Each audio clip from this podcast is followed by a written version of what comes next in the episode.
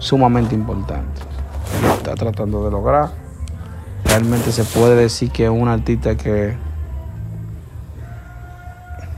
después de Al Alfa está ella número 2 a nivel de internacionalización. Tiene que estar entre ella y Chimbala, pero por ahí va la cosa. Creo que ella como figura es más importante que Chimbala, como figura, no como artista directamente.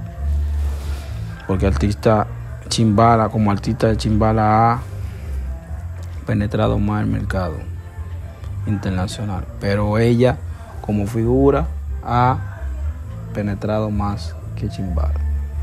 Ella está haciendo unos movimientos bastante directos, bastante veloz, bastante eficiente. Que si quizás Chimbala lo tuviera, a lo mejor fuera ahora mismo más grande que la